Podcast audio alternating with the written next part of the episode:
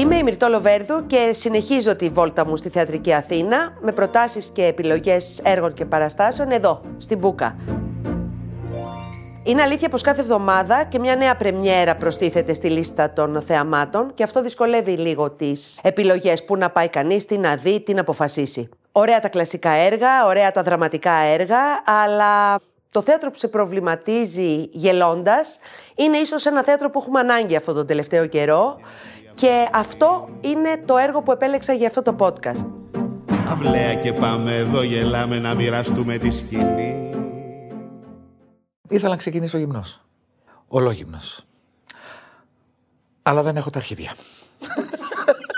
Οκ, okay, Boomer λοιπόν, στο Μικρό Παλάς, του Θοδωρή Αθερίδη. Σε σκηνοθεσία του Θοδωρή Αθερίδη. Με το Θοδωρή Αθερίδη. Ευτυχώς και με τη Φέδρα Δρούκα.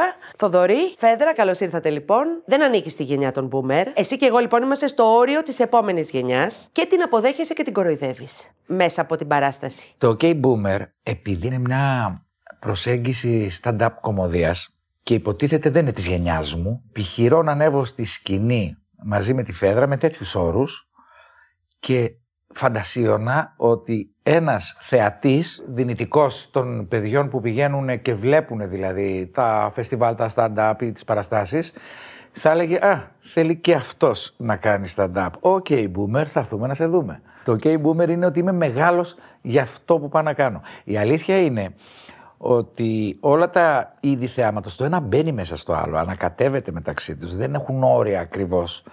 Είναι μια μαγειρική πίσω από τα πράγματα και το stand-up, εγώ στα είκοσι πέντε μου το ξεκίνησα με τους αγαμουστίτες. Δηλαδή, όταν έβγαινα μόνος μου πάνω στη σκηνή και έλεγα ένα κείμενο δικό μου, ήταν με αυτούς τους όρους. Ακριβώς. Ξεκινάς ένα παιχνίδι μόνος σου στην αρχή επί σκηνής και πολύ γρήγορα μπαίνει η Φέδρα και γίνεται μια ανατροπή και ένας ηχηρός διάλογος μαζί με τον Αλκιβιάδη Κωνσταντόπουλο που είναι ο μουσικός σας επί σκηνής. Εγώ αισθάνομαι ότι είναι σαν να θες να παίξεις με τη δική σου ηλικία και να είσαι νεότερος. Ισχύει. Είσαι ένας άνθρωπος ο οποίος θέλεις, και εσύ είσαι στο όριο αυτό που λες με τους boomers, ναι, να θέλω πεις ότι εγώ όμως είμαι μικρότερος. Η χαρά που πήρα με την έλευση των εγγονών μου, κυρίως ας πούμε με τον πρώτο, γιατί τότε άλλαξε το καθεστώς, ήταν αυτό. Πέρα από την νοηματοδότηση στη ζωή, που είναι πολύ ισχυρό πράγμα, είναι πάρα πολύ ωραίο, ήταν το ότι μου έδωσε την ευκαιρία να λέω και πάλι ότι είμαι μικρός σε κάτι. Θυμάμαι μια μέρα που μου πες, εγώ ήμουν πάντα ο μικρότερος στους θειάσους, ο μικρότερος της παρέας. Έλεγε ο Βασιλής, και ξαφνικά ο μικρός μου λέει, ήρθαν κι άλλοι. Δεν ήμουν πιο μικρός. Έλα όμως τώρα μου λέει, έγινε ο μικρότερος παππούς. Όλα αυτά περάσαν όμως σαν όνειρο, καταλαβαίνεις.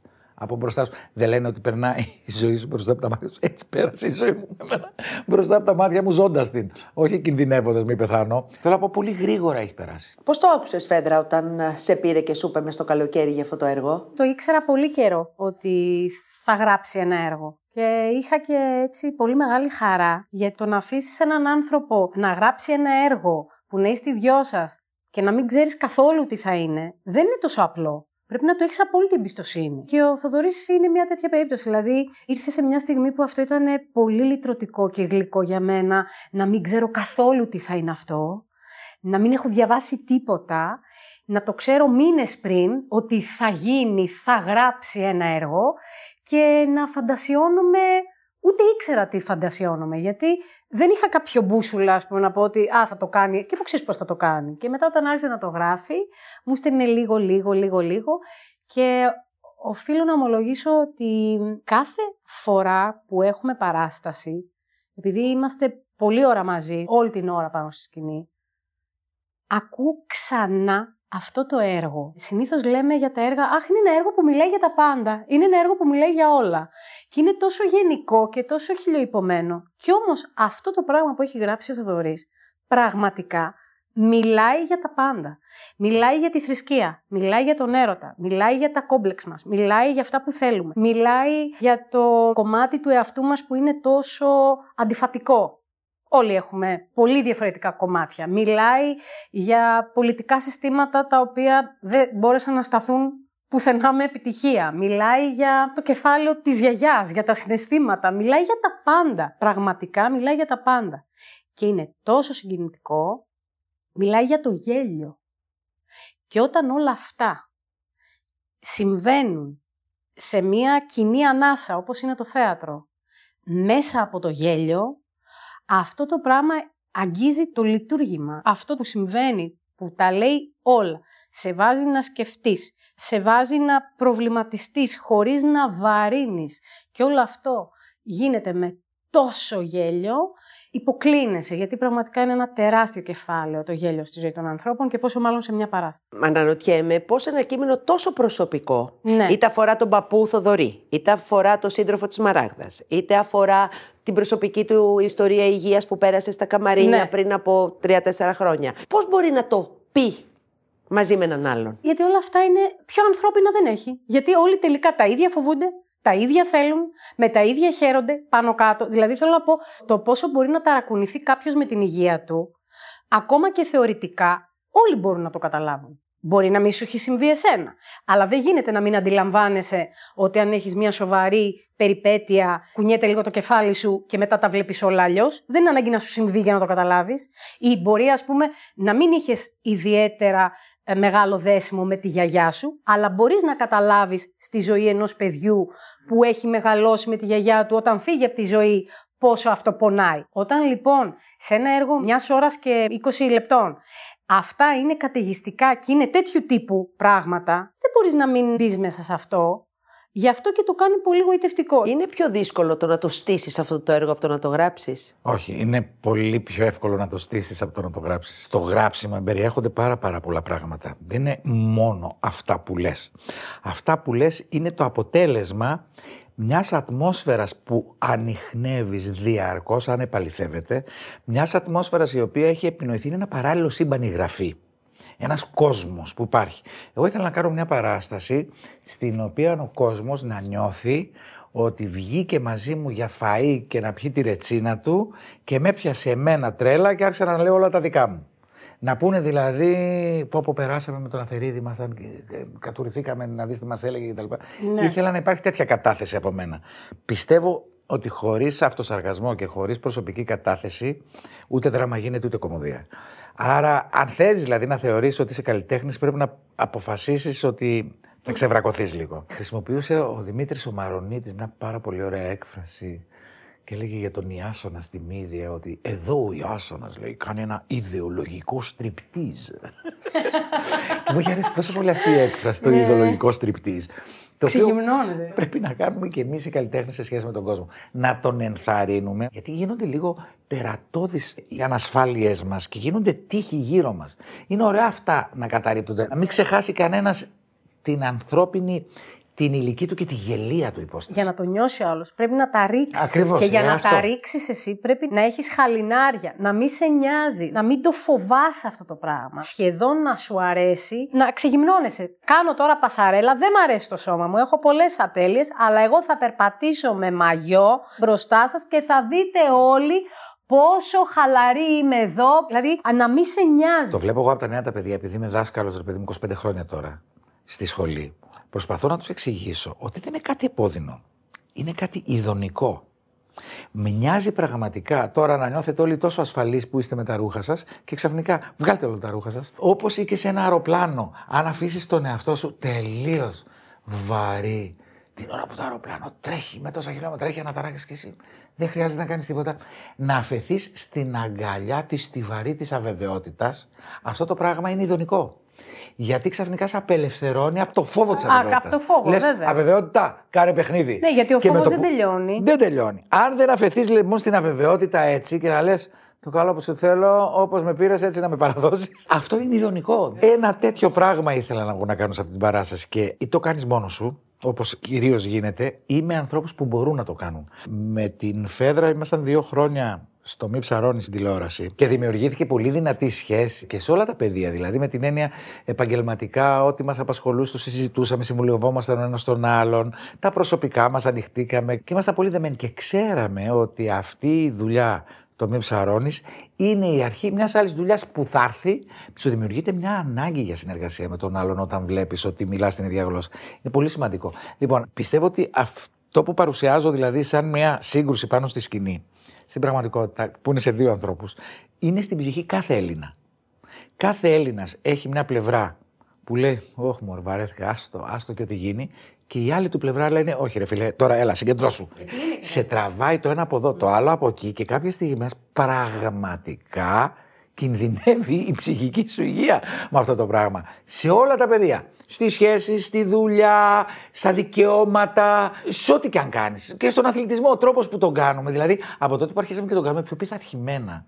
Και έχουμε ακαδημίες ποδοσφαίρου, όπως είναι στο εξωτερικό, τα αποτελέσματα είναι καλύτερα. Η Φέδρα, στο κείμενό σου φυσικά, σε ειρωνεύεται για όλα αυτά που γράφεις στο Facebook. Πόσο εύκολο ή δύσκολο είναι να κάνεις αυτοκριτική και εσύ να το παίξεις όλο αυτό. Την ίδια στιγμή που κράζει κάποιος τον άλλον που όλο λέει τη γνώμη του, μπορεί να το κάνει και αυτός. Δηλαδή όλοι τελικά τα ίδια λέμε. Αυτό με το Facebook, αυτό το ότι ο καθένας έχει μία άποψη για όλα και κάνει τη μικρή του ή τη μεγάλη του φασαρία λέγοντας πράγματα που πραγματικά μπορεί να μην ενδιαφέρουν και κανέναν. Με είχα διαβάσει στο Facebook, συγγνώμη που σε διακόπτω τώρα που είπες για την άποψη, κάτι το οποίο έγραψε ο Ντίνος Καρύδης, το οποίο το έχω βρει μαγικό, γι' αυτό και το επαναλαμβάνω, ότι με ρωτάνε, λέει, αν με ενδιαφέρει η άποψή του. Μα δεν με ενδιαφέρει η άποψή μου. Πώς θα με ενδιαφέρει του άλλου. Το οποίο το βρίσκω μαγικό, γιατί αυτό ζούμε τώρα. Γιατί πια είναι τόσες πολλές οι απόψεις, τόσα πολλά που λέγονται, τόσο πολλοί αναιρούνται. Έχει ολόκληρο κομμάτι για την ανέρεση. Λέει ο ένας, εγώ είμαι ο καλύτερος ζωγράφος. Κάτσε ρε φίλε, αυτό το λες εσύ, κάτσε να το πουν οι άλλοι. Ζωγράφησε πρώτα κάτι. Δηλαδή, άσε τους άλλους να μιλήσουν για σένα. Μην αυτοπροσδιορίζεσαι ως ο καλύτερος ζωγράφος, ο καλύτερος, ας πούμε, χορευτής, οτιδήποτε. Δηλαδή, μιλάει για όλα. Για αυτό που ζούμε τώρα, για κάποια πράγματα από τα οποία δυστυχώς ευτυχώς θα είναι για πάντα, για κάποια που δυστυχώς ευτυχώς ήταν. Και για κάποια πιο επικίνδυνα, την ομοφιλοφιλία, τα στερεότυπα, νήξεις, για όλα υπάρχουν μέσα. Για μένα δεν υπάρχουν επικίνδυνα θέματα, καθόλου. Είμαι σε μια ηλικία που έχω δείξει ποιος είμαι, τις θέσεις μου για τα πράγματα και δεν φοβάμαι πια. Ναι, βέβαια παρόλα αυτά δεν είναι κανείς ελεύθερος να μιλήσει. Είναι πολύ ωραίο που το αισθάνεσαι αυτό και φυσικά και έχεις μια πορεία και φυσικά και ξέρουνε ποιος είσαι, τις προθέσεις σου, πόσο προκαλείς, τις απόψεις σου για κάποια θέματα. Είσαι ένας άνθρωπος πραγματικά πάρα πολύ συμπαθής γενικότερα, αλλά εγώ πιστεύω ότι υπάρχει από ένα σημείο και μετά που μας αφορά όλους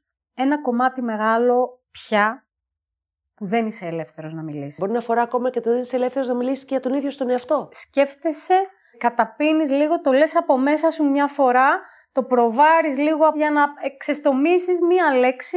Ναι, που εντάξει, είναι... το καταλαβαίνετε ότι αυτό είναι παρανοϊκό. Είναι. Και είναι σημεία των καιρών στα οποία δεν πρέπει να κάτι, κάποιος να υποκύψει έτσι. Δηλαδή θα σας πω για ένα ποίημα. Του Κωστή Παλαμά, ο δωδεκάλογος του Χίφτου. Τι είπες, δεν τρέπεσαι. δεν τρέπεσαι. Μίλησες για αυτή την ευαίσθητη κοινωνική ομάδα έτσι απροκάλυπτα και είσαι και άνθρωπος των μέσων. Ναι, δεν, τελειώ, δεν το δεν περίμενα από σένα. Δεν τελειώνω. Με παρέσυρες, Θοδωρή. Δεν, δεν για παράνοια. Δεν μπορώ να το παρακολουθήσω αυτό και γι' αυτό δεν θα το ακολουθήσω κιόλας. Επιστρέφοντας στην παράσταση, βρίσκω χαρισματικό τον τρόπο που ξεκινάει με τον μικρό μονόλογο του Θοδωρή ότι όλα τα γράφουμε κάπου. Λέω την αλήθεια βασικά. Λέω από την αρχή της προθέσης μου. Τι ήθελα να κάνω με αυτό το πράγμα. Δεν θέλω να πάω εκ του ασφαλούς. Είχα την τύχη να μην είμαι κανένας κούκλαρος μικρός, ώστε να πλασαριστώ στη δουλειά ως ο πρώτος. Και αυτό μου έκανε καλό. Γιατί κατάλαβα πιο γρήγορα ποιος είναι ο ρόλος που έχω να διαδραματίσω. Και πολύ γρήγορα κατάλαβα ότι αν δεν εκτεθείς, δηλαδή να κάνω αυτό που δεν τολμάει να το κάνει ο υπόλοιπος κόσμος, δεν θα σε ακολουθήσει ο κόσμος. Είναι μια δουλειά που μιλάς με αισθήματα. Στον ηθοποιό υπάρχει μονάχα ο ναρκισσισμός του, η ματοδοξία του. Αυτό είναι τα υλικά του που τον κινούν. Δεν είναι ότι μπαίνω στις ψυχές αλλωνών. Δεν δανείζεσαι ψυχές γιατί δεν τις ξέρεις. Εδώ τη δική σου δεν ξέρεις. Κάνεις πειράματα συμπεριφορών που θα είχες εσύ αν έτσι ή αν γιουβέτσι. Και επιλέγεις και όλο αυτό με συμβαίνει να το κάνω. Δεν θα δείξει πιο ωραία την ερμηνεία μου. Πάντα με κέντρο τον εαυτό του είναι ο ηθοποιός στη σκηνή. Συμφωνώ απόλυτα. Δεν έχουν και όλοι τον ίδιο ψυχικό κόσμο. Ούτε έχουν όλοι το ίδιο απόθεμα, ούτε έχουν τα ίδια συναισθήματα. Είτε σε ποιότητες, είτε σε ποσότητα. Αλλά είναι και για μένα ακριβώς αυτό που λέει. Δηλαδή ότι ουσιαστικά ξεγυμνώνεις το μέσα σου, αυτό που ξέρεις πολύ λιγότερο, το ψάχνεις, το βρίσκεις, αφήνει, αλλά το δικό σου, τη δική σου ψυχή. Και όσο πιο αληθινά το κάνεις και χωρίς να σε νοιάζει πόσο όμορφος είσαι ή πόσο λίγο το αφήνεις και το μαζεύεις λες και είναι χαλινάρι, τόσο πιο πολύ το παίρνει και ο άλλος και το κάνει δικό του, ταυτίζεται, συγκινείται, γελάει, σκέφτεται. Αυτό είναι ουσιαστικά. Περίμενα λίγο παραπάνω επικοινωνία με τον κόσμο, για να είμαι ειλικρινής. Δεν την είδα. Δεν πιστεύω ότι ο κόσμος θέλει πάρα πάρα πολύ αυτό το πράγμα. Εγώ νομίζω πια ότι τον αγχώνει. Εγώ μερικές φορές ήθελα να μιλήσω, αλλά αισθανόμουν ότι μόνο εγώ θέλω να το Α, κάνω. Αν μιλούσες ήταν θεμιτό. Πολλές φορές μου ήρθε η όρεξη να πω κάτι που τίθεται ένα ερώτημα έτσι και μένει στον αέρα. Δεν αισθάνομαι ότι μου το ζητάτε. Όχι, δεν σας ζητάμε. Ήθελα αυτό το πράγμα να κάνω με το οποίο. Ε, ήθελα να αναμετρηθώ καταρχάς με αυτόν τον τρόπο. Είναι κάτι που δεν το είχα κάνει οργανωμένα. Έχει γίνει μέσα από μονόλογο σε θεατρικό κανονικό. Να πεις ότι μια παράσταση είναι έτσι δεν είχα. Και γι' αυτό το ήθελα. Και παρατήρησα από το πώς γίνεται. Υπάρχει το λεγόμενο punchline. Δηλαδή ένα, δύο, τρία, γέλιο. Ένα, δύο, τρία, γέλιο. Και τον νιώθεις αυτόν τον μετρονόμο όταν γράφεις να κουνιέται μέσα στο κεφάλι σου, γιατί έχει ένα δικό του κανόνα. Δεν θα επαληθευτεί πάντα. Ε, δεν είσαι τόσο μάγκας να ξέρεις. Ναι. Ότι θα γελάσουν οι πάντες. Είμαστε όλη την ώρα πάνω στη σκηνή. Μπορείς πολλές στιγμές να είσαι κι εσύ παρατηρητής της παράστασης. Δηλαδή, εγώ λέω κάτι και γελάω, σαν να κοροϊδεύουμε μαζί με τον κόσμο το Θοδωρή και συμμετέχω μέσα σε αυτό, σαν να είμαι από κάτω, που βλέπω κι εγώ την παράσταση. Έχουμε και στοιχεία σαν δικαστικό αγώνα.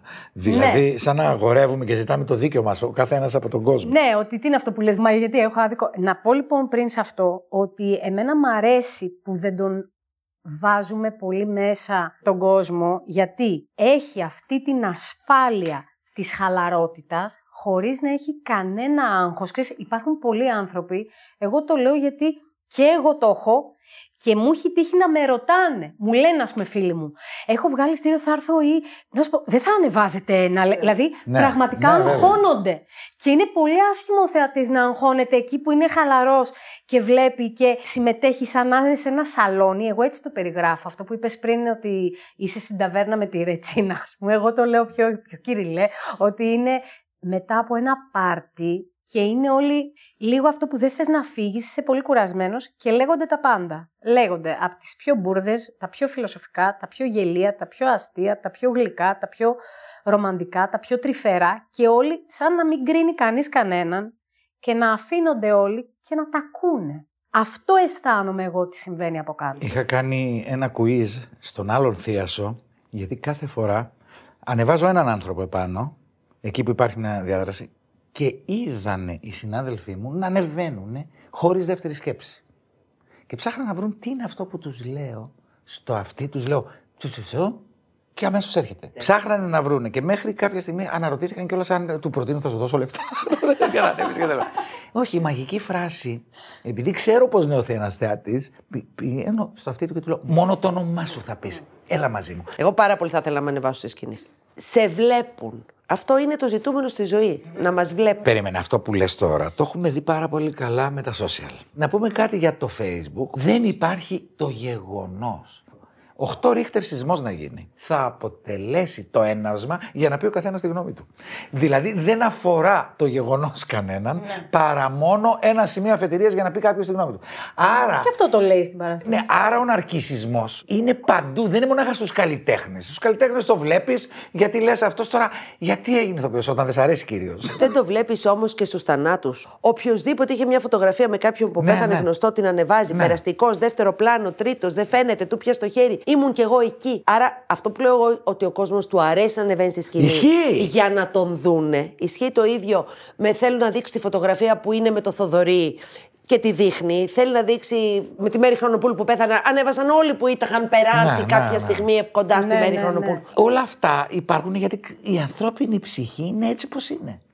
Είναι λίγο γελία, έτσι, να το πούμε αυτό. Η αλήθεια είναι ότι για να ανεβείς πάνω στη σκηνή, πραγματικά δεν μπορείς να βγεις ηττημένος. Στη σκηνή δεν ανεβαίνουμε ούτε ταπεινοί και καταφρονεμένοι, ούτε πυρμένοι. Mm. Βγαίνεις με έναν σκελετό σαν σταυρό. Δηλαδή, οι ώμοι είναι έτσι και η σπονδυλική στήλη κάθεται. Ούτε προτάσεις στο στήθος θα τους δείρεις όλους και θα τους κερδίσεις, ούτε βγαίνεις καμπούρης σκυμμένος. Θέλει να θεωρείς ότι είσαι αξιοθέατος. Ότι αυτό που θα πεις αξίζει να υποθεί. Ξέρεις ποια είναι η απάντηση σε αυτό. Οκ, okay, boomer. Ισχύει. Φέδρα, Θοδωρή, σας ευχαριστώ πολύ. Περάσαμε πολύ ωραία γιατί το γέλιο και ο αυτοσαρκασμός που βγαίνουν σε αυτή την παράσταση μας βοηθάνε νομίζω πολύ περισσότερο κάποιες φορές από τα πιο βαριά πράγματα και κυρίως από το να κουνάμε το δάχτυλο. Αυλαία και πάμε και περπατάμε μισό εσύ, μισό εγώ. Ευχαριστούμε που μας ακούσατε. Αν θέλετε, ακολουθήστε μας στο Spotify και στα Apple Podcast. Αξιολογήστε μας και αφήστε μας τα σχόλιά σας ακριβώς κάτω από το επεισόδιο. Αυλαία και πάμε και ακολουθάμε το τέλος. Παραγωγή Κατιάνα Καλιγέρου με τη συμβολή της Γαβριέλας Χατζιπλή, μέλος της δημοσιογραφικής ομάδας του podcast μας. Ηχοληψία και τεχνική επεξεργασία ήχου, Στέλιος Τριανταφίλου.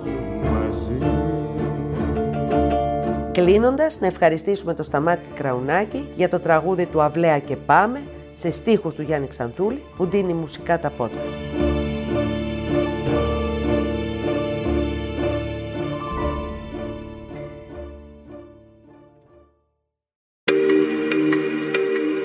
Alter Ego Media Podcast.